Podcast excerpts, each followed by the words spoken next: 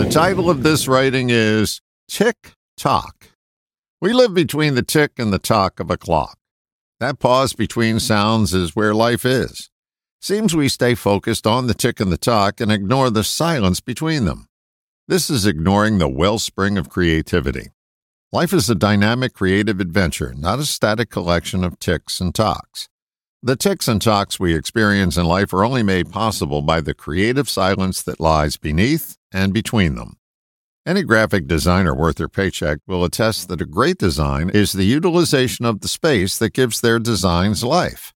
The brushstrokes or keystrokes only come alive when the silent partner, space, is sufficiently used. You can have the most exquisite furniture that money can buy, but if you crowd it into a room, it can't be fully appreciated without respecting space. Reminds me of a story. My mom had an eye for exquisite things and diligently saved to buy what she could afford. She lived in a mobile home and decorated it with pieces you would see in Architectural Digest.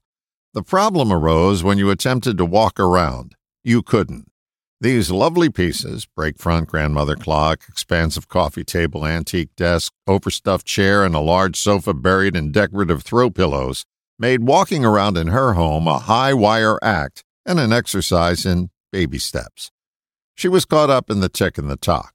All the pieces were beautiful. She just crammed them into a space where their beauty couldn't shine. Ticks and tocks are to be celebrated and appreciated. They just can't be confused with life, which lives beneath the space between them.